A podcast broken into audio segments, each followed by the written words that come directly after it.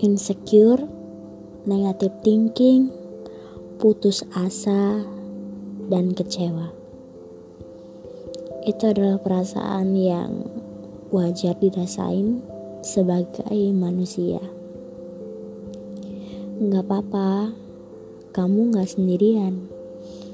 Karena terkadang aku juga merasakan hal yang sama.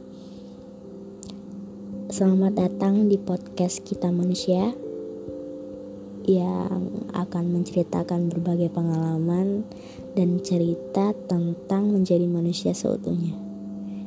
Juga hal-hal yang harusnya kita tidak merasa hampa.